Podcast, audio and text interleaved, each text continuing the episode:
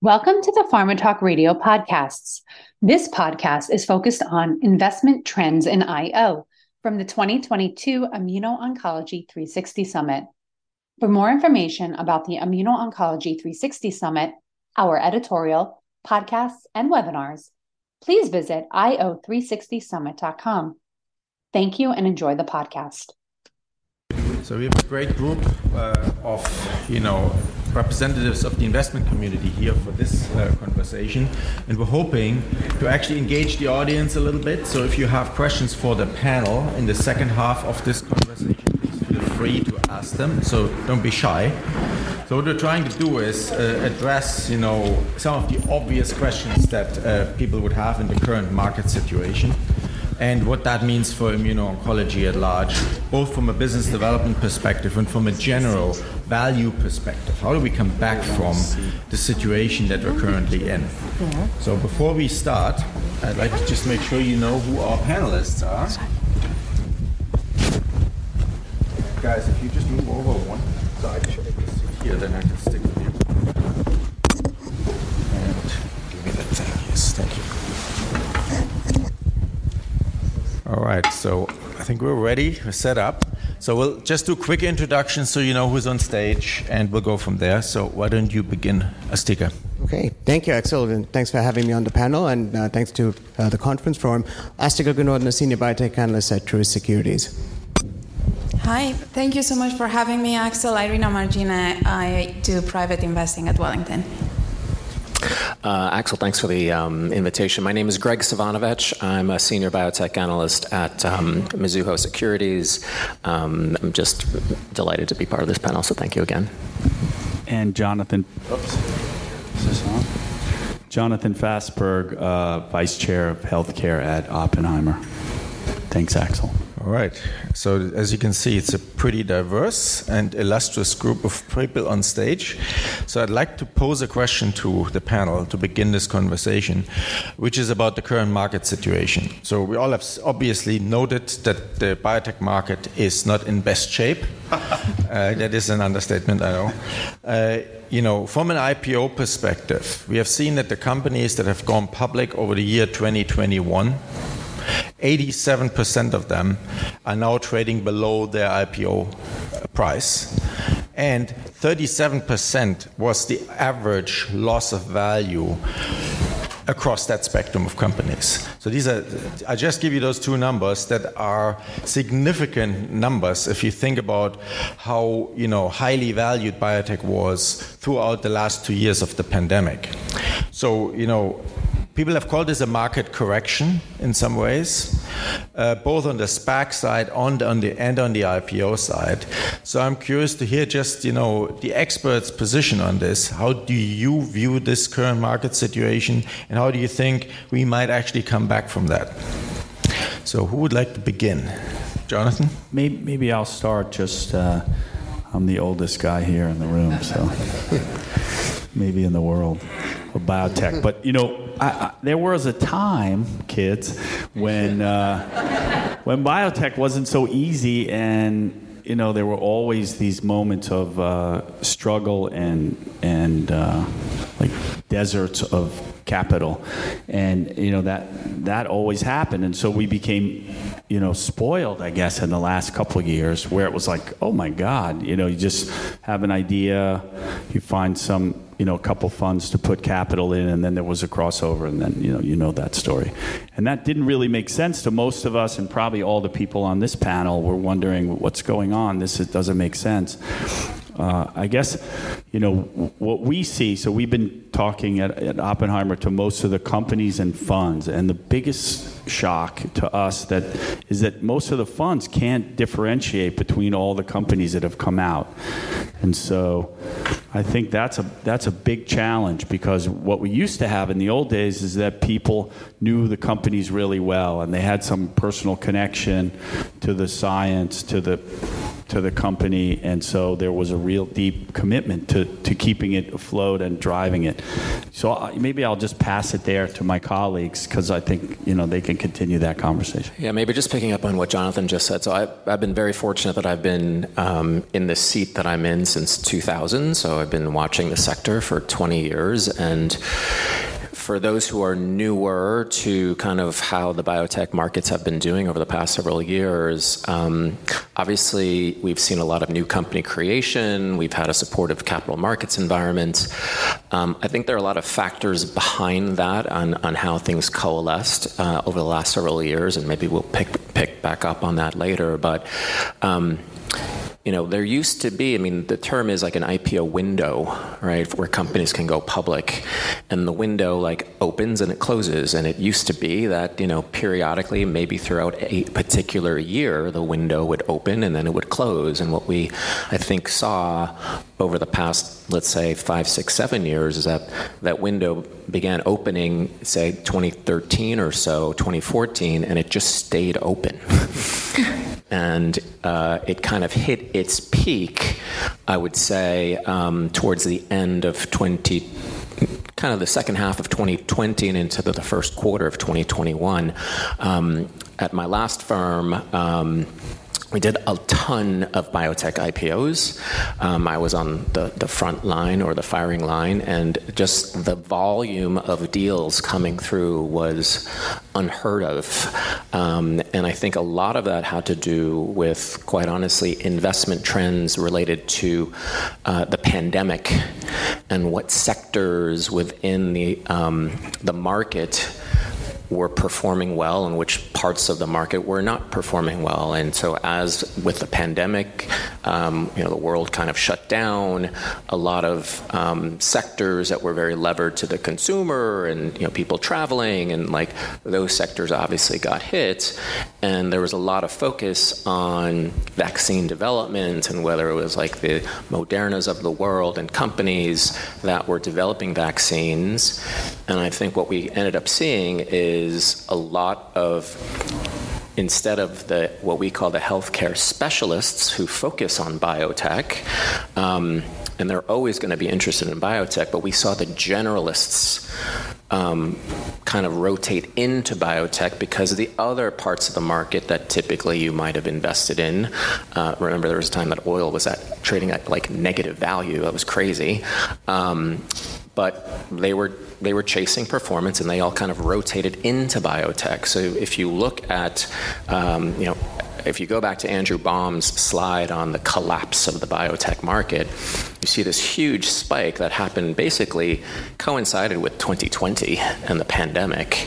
Um, and it starts collapsing in the beginning of last year kind of when we start getting vaccines available to people. And so I think what generalist investors decided to do was they were trying to telegraph like the return of when those other beaten up sectors, which were now trading very cheaply, those were where the opportunities were and then like everyone we call it like a, a, crowded long or you know everyone was piled into biotech and was like okay maybe it's time to like take our money out of biotech and so that's what we saw i think in the first quarter um, probably February of last year is when you saw the peak in the biotech market, and some of us track the XBI, which is an index that's supposed to track the biotech market. It's one of several indexes, indices. Um, but you now find, uh, or we now find ourselves in a market environment where we have rising interest rates, we have uncertainty on a geopolitical, you know, um, scale, which we don't know what's going to happen with Russia Ukraine. It creates a lot of uncertainty, and that's going to create a lot of volatility. But especially in a rising interest rate environment, um, investors say, well, where can I go to find return? And as interest rates rise, you're going to see um, perhaps investing in more speculative sectors like biotech and tech. They've been hit, not surprisingly. So there is context for, I think, in my opinion, what's what's happened over the past several years. Um, you know, we can have a discussion as to maybe how long this we're going to be in this period. But um, with that, maybe I'll just pass it along to, to others on the panel if they've got other feedback. Yeah, maybe I'll, I'll just pick up on a couple of ideas that, that you discussed, and I definitely agree with um, everything um, so far.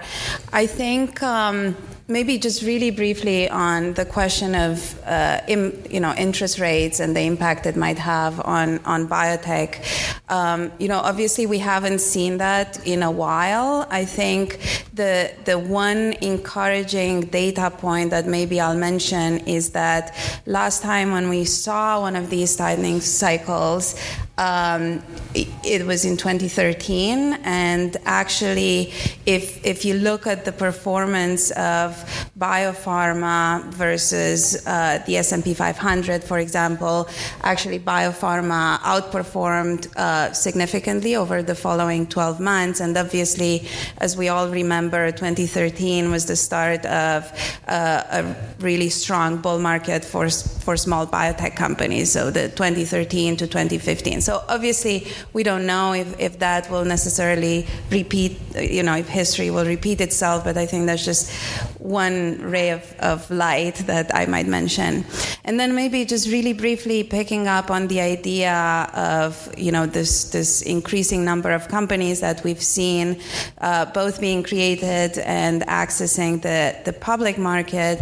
Um, I think obviously one of the uh, one of the consequences of that increased appetite of the public market for uh, biotech companies and in particular preclinical companies um, what that meant was that the bar just got lower and lower and lower. And what we're seeing now over the past few months is that, uh, it, you know, the data that's coming out of these companies is maybe not as encouraging as people were hoping. And I think Morgan Stanley did uh, uh, an analysis where they were trying to quantify the, the number of positive catalysts versus, you know, negative readouts and it, it sounds like, you know, back in 2020, 2019, about 60% of the data readouts tended to be positive, whereas over the last few months, that number went down to under 30%. So obviously that hasn't helped sentiment, um, you know, uh, in the sector. And uh, um, I guess we'll, we will have to see how things evolve over the next year or two as the, the IPO classes of 2020 and 2021, um, you know, continue to, to mature.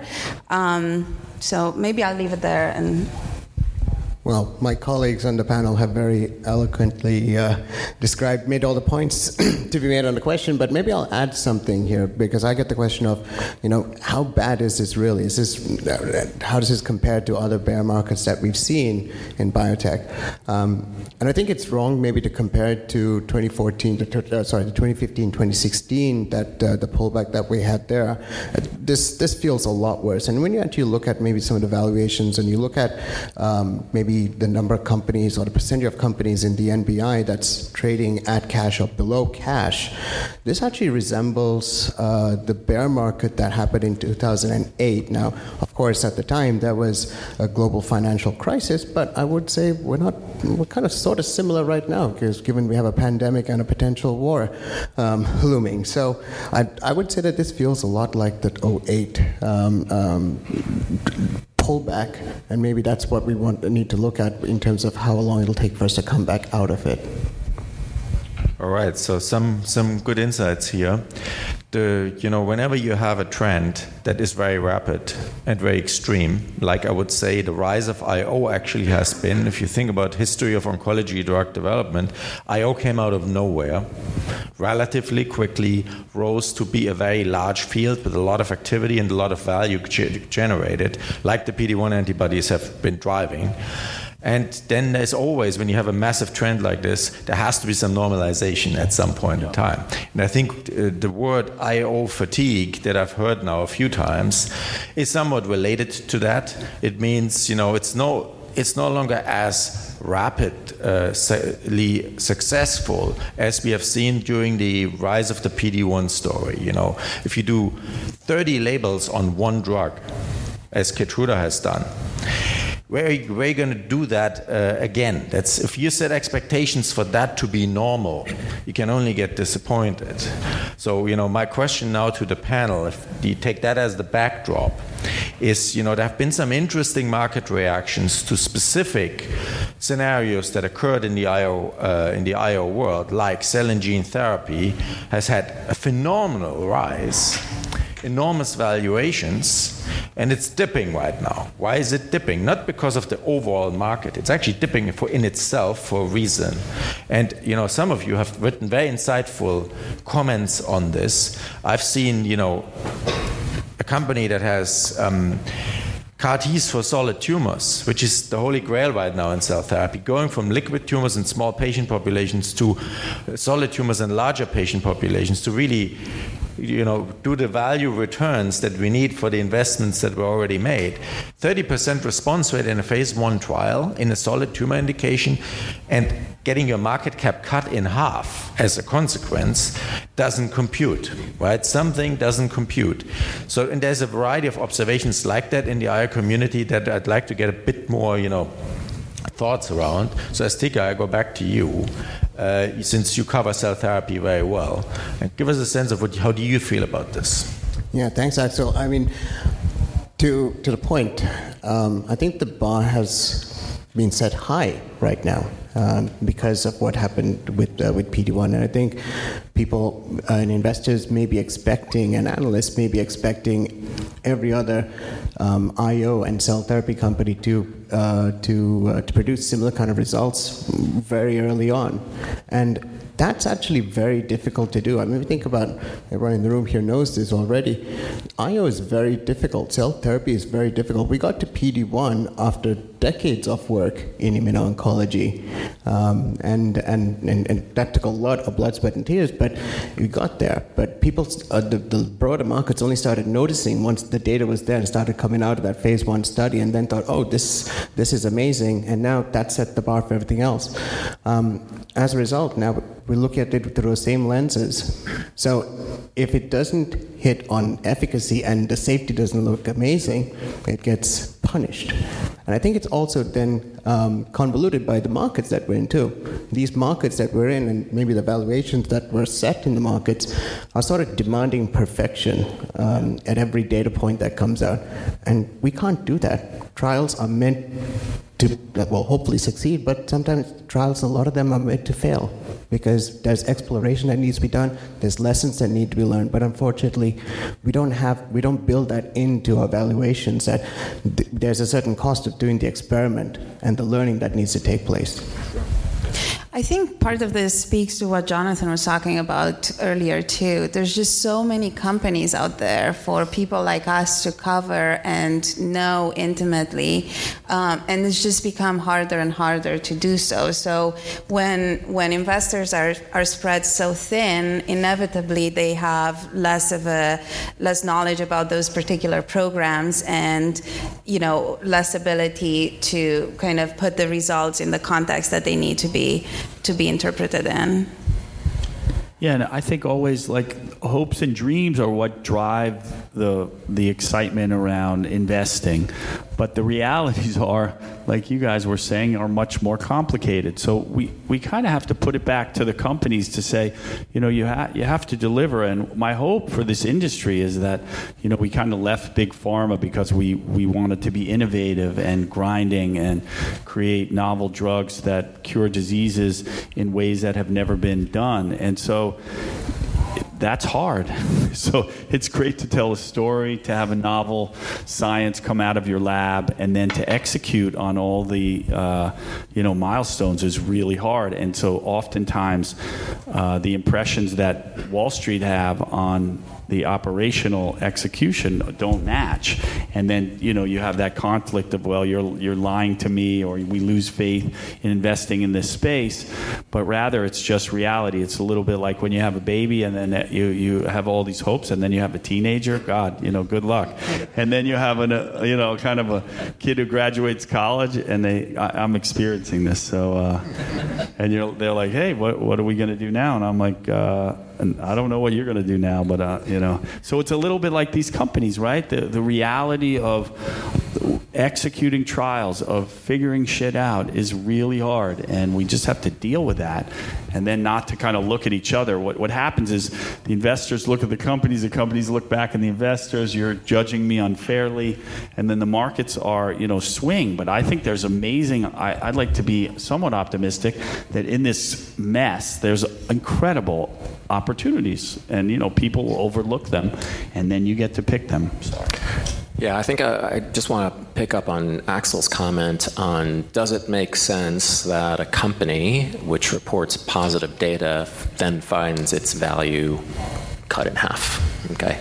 Now, it's typically probably not the situation that you're describing where, like, directly after the data, positive data, the valuation was cut in half, unless there was something in that data set per se. But you know, if we fast forward to where we are today and what the current market environment is, um, you know, the market and investors are not punishing this hypothetical company for reporting positive data. I think that company in this hypothetical situation is just part of a broader investor sentiment where biotech is not the favorite place to be. And for um, many of you, or for some of you who um, may not be familiar with like who actually is doing the investing, um, you know, it's not so much uh, individuals like yourself that we're talking about. We're talking about institutional investors. Um, we're talking about large mutual fund complexes. We're talking about large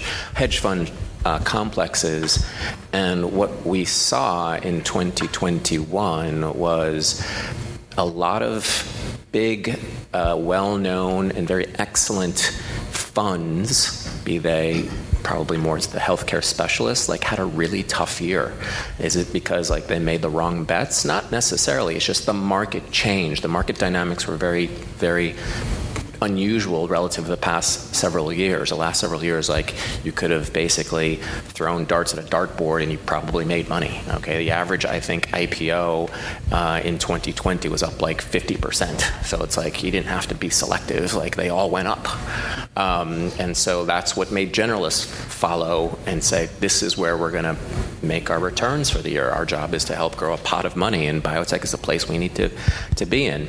Um, when investors experience underperformance in such a way, like they might force themselves to like liquidate positions uh, for various reasons. We don't have to get into technicalities, but it's almost like some sometimes selling begets more selling because they just want to exit out of positions and just be in cash because at least the cash is not going to go anywhere. So I think we've had just this confluence of factors over the past 12 months that has led to where things are. But I would agree with Jonathan. Like, I think there's a lot of great opportunity. I mean, one of the reasons why the biotech sector has done so well over the past five years is because of just, um, it seems as if just a massive dialing up of innovation and some really tremendous clinical data and achievements and results. I mean, whether it's mRNA technologies, whether it's, you know, what we heard Rachel talk about CRISPR approaches and, and applying that now in, into, um, you know, CAR T or, or, you know, different types of cell therapies. Um, it's just an amazing um, amount of progress we've seen, and I think the markets and investors were excited by that. But perhaps it's been an overcrowded situation. Valuations have gone way up, or they did, and now they've come back down. It doesn't mean that necessarily that companies are so undervalued. I mean, I'm not here to. And we can have a debate whether companies are valued appropriately today, or perhaps they're undervalued. Um, I always say, "Eye is in the be- um, beauty is in the eye of the beholder." But I do think that you have to think of biotech in a longer term lens, right? If you look at the XBI, which is the index that I mentioned, like, you know, relative to 10 years ago, like the XBI is up like 250%. Like, that's pretty good, okay? The reason why people are like running for the hills and they're panicking is because in the past year it's down 50%. So if you have a longer term view, like I would argue that this is a good time to be thinking about investing in biotech. Now again, there's lots of volatility in the markets for the reasons we mentioned before, but you need to have a longer term view and you know it's up to investors like Irina and others who are looking at publics to like be at that front line, be like maybe now is the time. I'm not saying now is the time, but uh, certainly relative to like a year ago, when you're getting something that's 50% off, it makes it more interesting. But maybe, sorry, maybe I'll just add a little something here um, on valuations. It does feel a little something's off when you have a $250 million market cap company that got beaten down to that point that has maybe $100 million of cash in the balance sheet um, that is leading the charge in maybe uh, developing a really novel cell therapy, and that's at $250 million valuation, whereas you get some of these app companies that just recently IPO'd and they're at 4 billion. So there seems something a little off about it, though. Just add that. Yeah, I mean, if we live in a world of extremes, which we are at the moment, right? Not just from a general market perspective, but also from a what constitutes fundable technology in general, what constitutes something that's worth starting a company for if you live in a world of extremes where every single new idea can become a company, not all of these things can work out, right? So we have had a bit of inflation in terms of investment in biotech, uh, certainly in IO, which is why we're now seeing this recalibration. And the one thing I found always amazing is, you know, the unrealistic expectations that sometimes exist towards what constitutes success or failure if you measure PD1 as the benchmark, and if you don't create another PD1, then this it's no good. It, probability of failure is 99.5%. Right, so that's just the reality. That's an unrealistic expectation. There can be enormous success with a much smaller benefit than what PD1 produces across this wide spectrum. But we need to see it that way. And I remember when the checkpoints uh, went into the sec- second wave, so everybody was looking for the next PD1, and we're actually still looking. Uh, it was expected that agonist antibodies, for example, will do the same thing. If it's not like PD1 is no good, when OX40 came, it died, it went down in flames fast because it just couldn't, in the first wave of data, couldn't measure up to PD1 and it just disappeared. And there are other examples like that. I think what we need to do is recalibrate expectations, set more realistic expectations, and don't take every new technology that pops up into a company there are other ways of moving technologies forward than having a company foundation for every single thing. I'm not saying uh, the valid uh, ideas shouldn't be supported and driven, but not everything is a valid idea.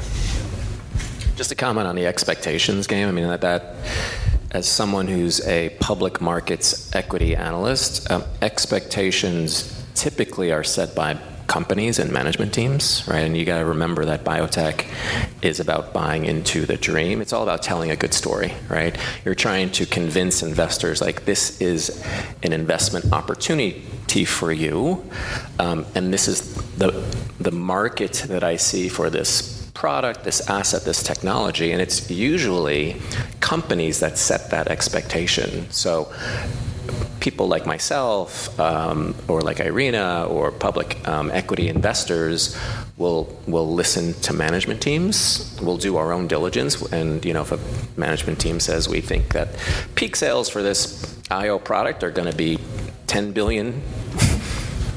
They're the ones setting the expectation. I might have a different view. I might say it might be 12. I might say it's two, right? So the expectation game is, is a funny game because it's really initially set I think, by management teams. And of course, they're telling the story that they think is going to resonate with investors. I mean, if you had a, a company, you're like, hey, we think peak sales are going to be $20 million. And they're like, oh, okay, might be interesting, but it's not really what I want to invest in. But if someone says, I've got uh, an asset that I think can generate five billion in peak sales, like, oh, this sounds really interesting. So the expectation game is a, is a funny situation. Yeah. And I add one more point. Uh, you know, starting a new company for in an area where there is already saturation just because the sentiment is the market can bear it and we will still make some money on it. Not true anymore not true now. And uh, so you know the Gordon Gekko idea of greed is good may not be the right motivation at this moment in time right? So just uh, I, I, would always reflect on that, especially for those that put money into biotech uh, or the venture side early on.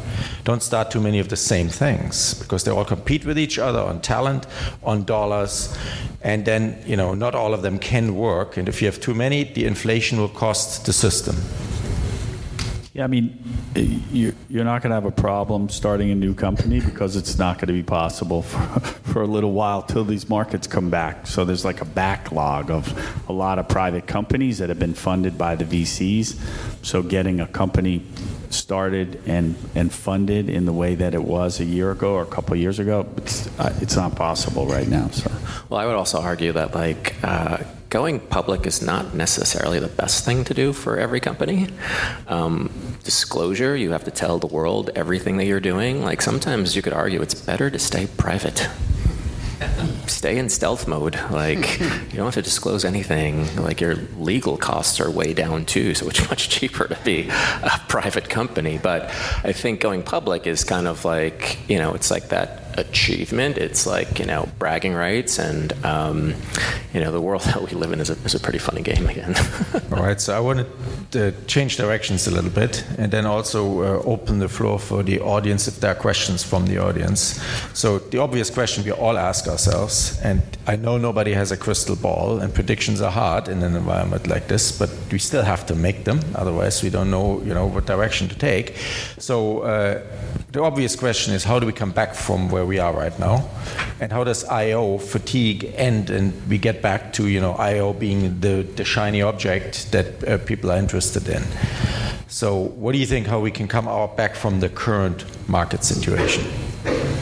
And maybe I start this by saying, you know, M&A trends have been quoted frequently that if pharma comes back and starts you know investing in biotech technologies companies get acquired that could be a turning point for the field it's one potential answer to this so how do our experts feel about that well as Graig mentioned um, a lot of the generalists i think have left biotech right now, rotated out, gone somewhere else. We need them to come back in.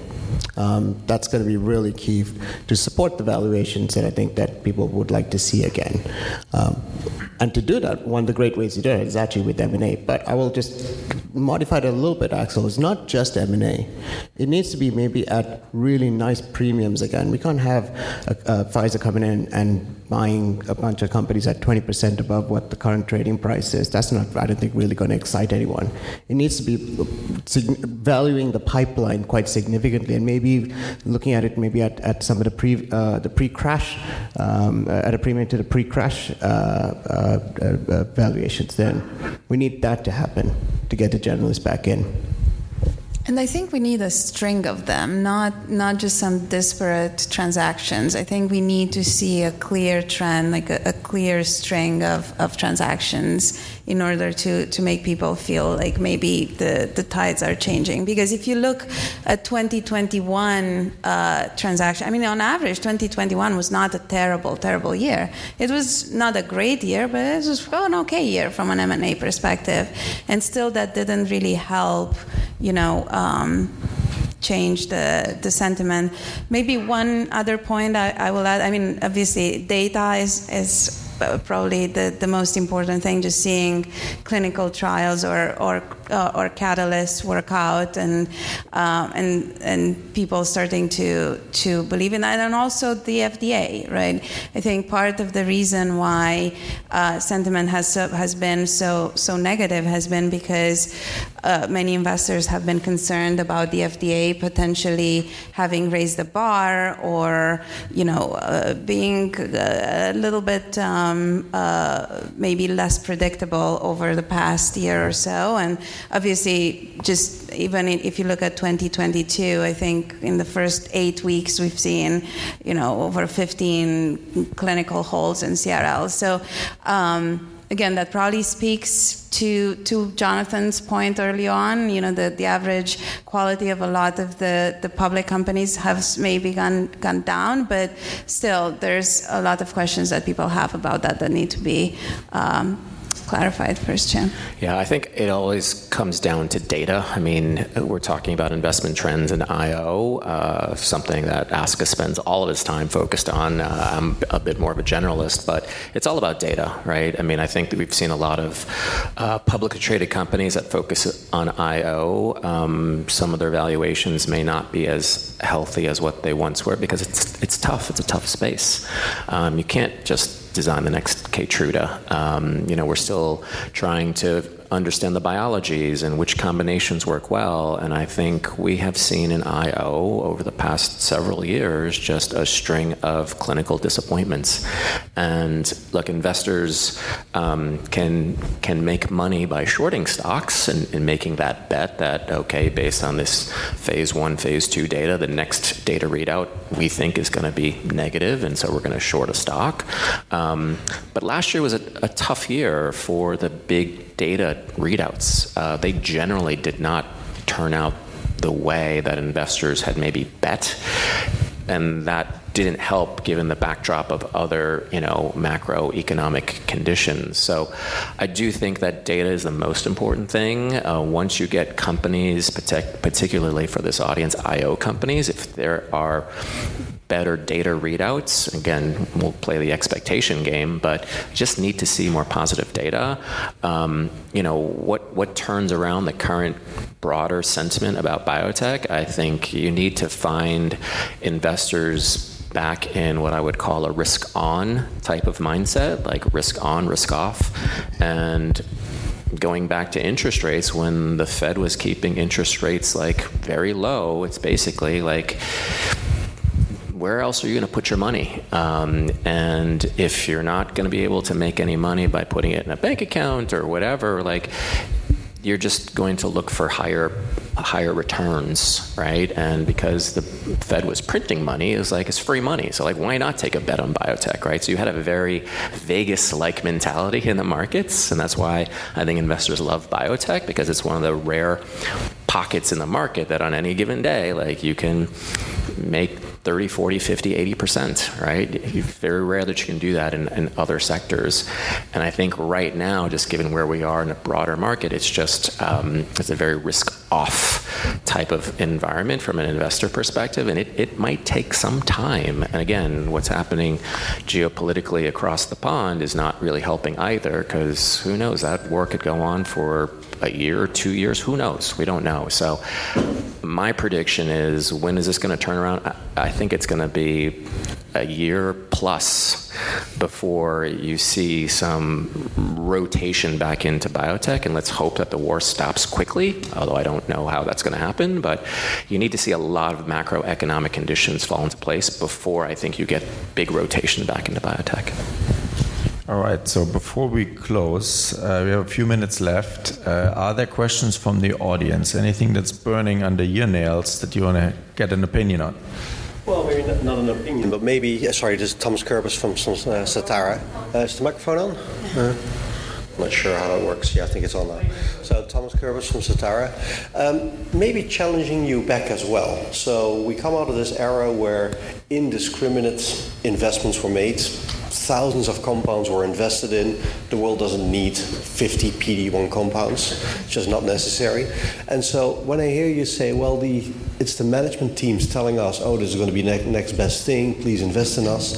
What are you doing to build up your discriminative power to pick the right science and you know uh, separate out the poor companies. When I, when I hear that at this point starting a company is impossible, that's highly discouraging. I get it. The tide has it's not impossible. It's no, not impossible. well, and that's good to hear. And so knowing that the tide has gone out, maybe it's a call to arms to just be cleverer about it. And and what are you doing about building up that capability inside your companies? Right. I, yeah, agree. I think you just have to, you know, you're going to need to be creative. The the the sources of capital that were there kept expanding, right? And then, you know, you got the feeling that every university thought, oh, this is a great way to make a lot of money. You take your technology, spin it out into a company.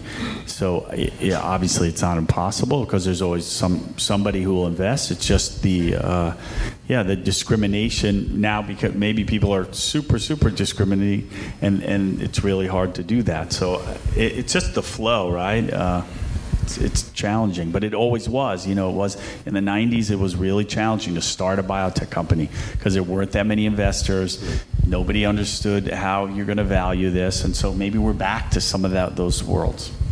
Uh, yeah, I just want to pick up on. Um, company creation from the investor side, from the VC side, I mean, they've been able to raise significant funds over the past two years. So there is money out there. Don't don't get you know don't get us wrong. We're not here to paint you know gloom and doom. Like there are um, there are investors who are willing to fund companies for sure. I think the key is you have to the, the pitch that you have has like the bar is just much higher now, um, and some of those VCs may have to deploy the funds that they've raised to support some of the initial investments they made in other companies. So instead of deploying new funds to a new opportunity, they may have to deploy those new funds to like supporting existing companies. So.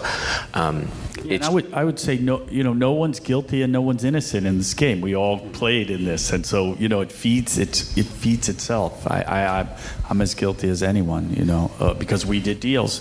You just keep doing them if they come across. Yeah, and you know, from a volatility perspective, if you want to get some of the volatility out of the system, solid operating performance is a good answer to that. So that means you pick something that is maybe not the next solution to a pandemic, because you will need to have a pandemic first so you can apply that solution. And you, you know, I wouldn't bet on that as the next thing that will happen. So uh, think about technologies that can make an impact now have a high probability of success, and then deliver some solid operating performance. That will get us back. There's no question if you have more of those. I made that decision just recently to leave pharma and go in to buy a biotech, and that shows something that I would believe has high probability of success with a solid operating performance. We can deliver it, and it will not be subjected to the same volatility that many other new ventures have. So you can argue, right? What's more sexy? What is it do you want to spend your time on? But that's what's going to get us back if we do more of it. Yeah, well, I wish it was like that because that's that's the part where the discrimination is sort of missing. We went IPO a year and a half ago, 10 years of 10 to 13, uh, 13 to 15 percent CAGR growth annually, and our market cap went from 6 billion to 3 billion in the last couple of months. You know, that's the reality. It's a timing issue. It's a timing, timing issue. Yeah. Timing issue. It's brutal. Yeah. yeah. There's one more question for the audience. Uh, we got time for me, Axel. Thanks. So this is a great panel. A uh, little, little depressing, but a great panel. So, so I'm, I'm Rob Ross, the CEO at Surface Oncology. I'm interested for your guys' perspective on what I think is a unicorn in small biotech, but I'm wondering if this market and this environment will push us there, and that's consolidation. So I'm not talking about BMS buying Celgene. I'm talking about small to mid-sized biotech looking for, God forbid, redundancies but also more shots on goal by combining pipelines in order to generate value. So it never happens as far as I can tell. Um, but I'd love your guys' perspective on A, am I right? Does it never happen? And B, is there a chance that in this new world, say for those of us who weren't here in you know 1995, 2002, is there a chance that we'll see more of that? Thanks. So I think, Rob, your question is about mergers of equals of smaller companies um, and combining pipelines. I think. Um, if you get two smaller companies, uh, putting themselves together could, on the one hand, make sense. Um, look, mergers are never good for employees because someone loses job loses their job. Um, it's always good for management teams, but I think the the issue is going to be what is what is the payout? What is the reward for management teams and boards to consider putting two companies together? Right? If you're if you used to be valued at a billion, and now you're valued at 500 million or 250, like merging with another 250 million market cap company doesn't really do anything. So, my simple uh, view about that very intriguing scenario that you that you asked us to opine about, like I just we haven't seen it, and I think it simply is about um, what are the incentives for a management team to consider that? But since you're the CEO of a company, maybe uh, you have a different perspective. okay. Any other thoughts on this? Any other comments from the panel? We are out of time. Uh, Brad is already waiting. So, uh, any closing closing thoughts from the panel? I would just say uh, this was a little bit depressing, but investors love biotech. We that's why we're in it. That's that's why we invest in it. Uh, it's just from a broader market sentiment perspective, it's just not a happy time. But please continue to like innovate, continue to push forward, uh, develop those great drugs because we're here for patients. So. Fantastic. Yes, I think we all concur with that. Jonathan? Yeah, I mean, just that, you know, like Brad would say, like, if you're curing cancer, then it's hard and, and got to do it and keep working at it, you know. But we are trying to cure cancer. We're not just trying to make stocks go up. All right. I think we're good for now. So thank you very much for your attention, and I give the word back to, back to Brad.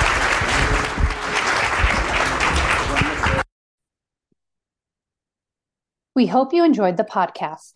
For more information about the Immuno Oncology 360 Summit, our editorial, podcasts, and webinars, please visit io360summit.com. Thank you.